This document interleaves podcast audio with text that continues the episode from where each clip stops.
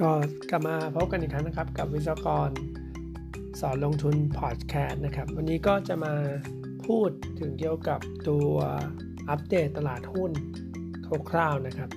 ว่าเออเราอยู่กันตรงไหนเนาะคือถ้าเพื่อนๆไปดูตั้งแต่วันที่ 13 มีนาคมที่ผ่านมานะฮะตลาดหุ้นไทยลงจาก 1,500 จุดนะครับ 1,600 1,500 ประมาณเนี้ยไปที่ 900 กว่าจุด 960 60 กว่าจุดเนี่ยผมจำไม่ค่อยได้ นี้วันนี้มันกลับขึ้นมาเกือบจะเกือบเกือบจะ 1,400 นะครับ ก็คือประมาณ 400 กว่าจุดแล้ว ทีเนี้ยผมอยากให้เพื่อนๆสังเกตข้อมูลหนึ่งที่เราเรียกว่าตัวสรุปการซื้อขายของนักลงทุนต่างชาติ นักลงทุนสถาบัน แล้วก็นักลงทุนรายย่อยที่เป็นตัว T-FEC position นะครับ เราจะพบว่านักลงทุนรายย่อยตั้งแต่เมื่อวานนะครับ วันที่ 2 เดือนที่ 6 ปีนี้นะเราจะพบว่ารายย่อยเนี่ยเริ่มมี net position ที่เป็น long net position แล้วใน stock future มันหมายความว่าอย่างไร มันหมายความว่ามันมีอยู่ 2 แง่มุมเท่านั้นเองนะครับ ก็คือ 1 รายย่อยนั้นอาจจะเริ่ม follow by ตัว single stock future ขึ้นมาแล้วนะครับ ในระดับ 1 0 0 0 0แสนสัญญาที่เป็น net long position นี่มันเยอะมาก ๆ นะครับ ถ้าเพื่อนๆเคยทำ track record ย้อนหลังไป เพราะปกติแล้วจะเทรดกันอยู่หลักหมื่น สัญญาที่เป็น net position ไม่ว่าจะเป็นฝั่งช็อตหรือฝั่งลองของรายย่อยนะครับ เมื่อวานวันที่ 2 เดือน 6 เนี่ยเขาทำไปถึง 1 0 0 0 0แสนกว่าสัญญาแล้ว ทีนี้นอกจาก follow by มันหมายถึงอะไรอีกได้บ้างก็คือ ความหมายที่ว่ารายย่อยโดยส่วนใหญ่ที่ทำการ short position ที่ระดับ 1,000 จุด 1,100 จุด 1,200 จุด 300 จุด ตรงนี้มาจนถึงวันเนี้ยรายย่อยส่วนใหญ่ที่ short position เพื่อเพื่อคิดพอคิดว่าการเกิด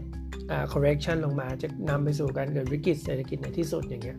มันจะเกิดขึ้น เขาเลยทำการ short ไว้ณจุดต่างๆ ที่ว่าไปแล้ว วันที่ 2 เดือน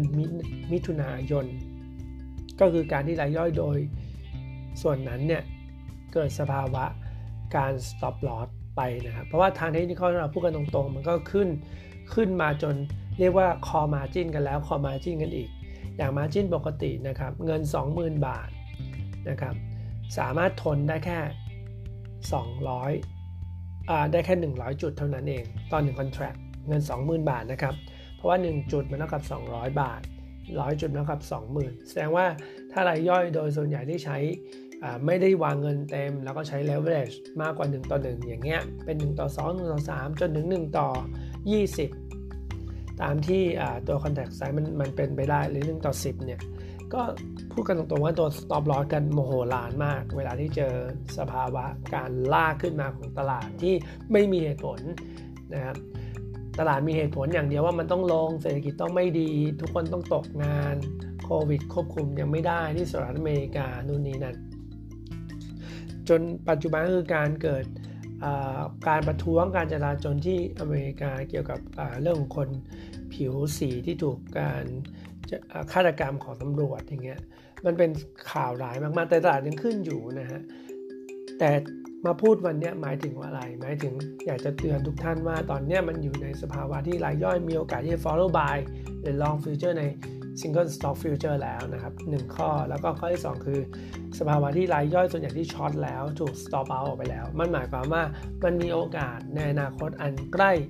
ที่จะถึงนะฮะมีโอกาสที่ตลาดหุ้นจะกลายเป็น correction อีกขาหนึ่งก็คือเด้งขึ้นมาแล้วก็คือรีบาวขึ้นมาแล้วก็ correction ลงไป ทีนี้ correction ไปจนถึงจุดไหนที่เราจะบ่งบอกได้ว่ามันจะซื้อได้ต่อ แต่เราค่อยมาคุยกันในพอดแคสต์ถัดไป เพื่อที่จะอัปเดตสถานการณ์ในปัจจุบันตอนนั้นด้วย แล้วก็ พื่อที่ดู sentiment ด้วยว่ามันประมาณไหนถึงเราถึงจะเข้าไปลงทุนเข้าไปซื้อเก็งกำไรได้ต่อนะครับ วันนี้ก็ขอจบการนำเสนอพอดแคสต์ EP นี้เพียงเท่านี้ก็หวังว่าจะเป็นประโยชน์ต่อทุกท่านถ้าได้ประโยชน์ก็ช่วยกดแชร์ไปให้เพื่อนๆของท่านในลงที่ลงทุนในตลาดหุ้นด้วยนะครับ เพื่อเป็นการ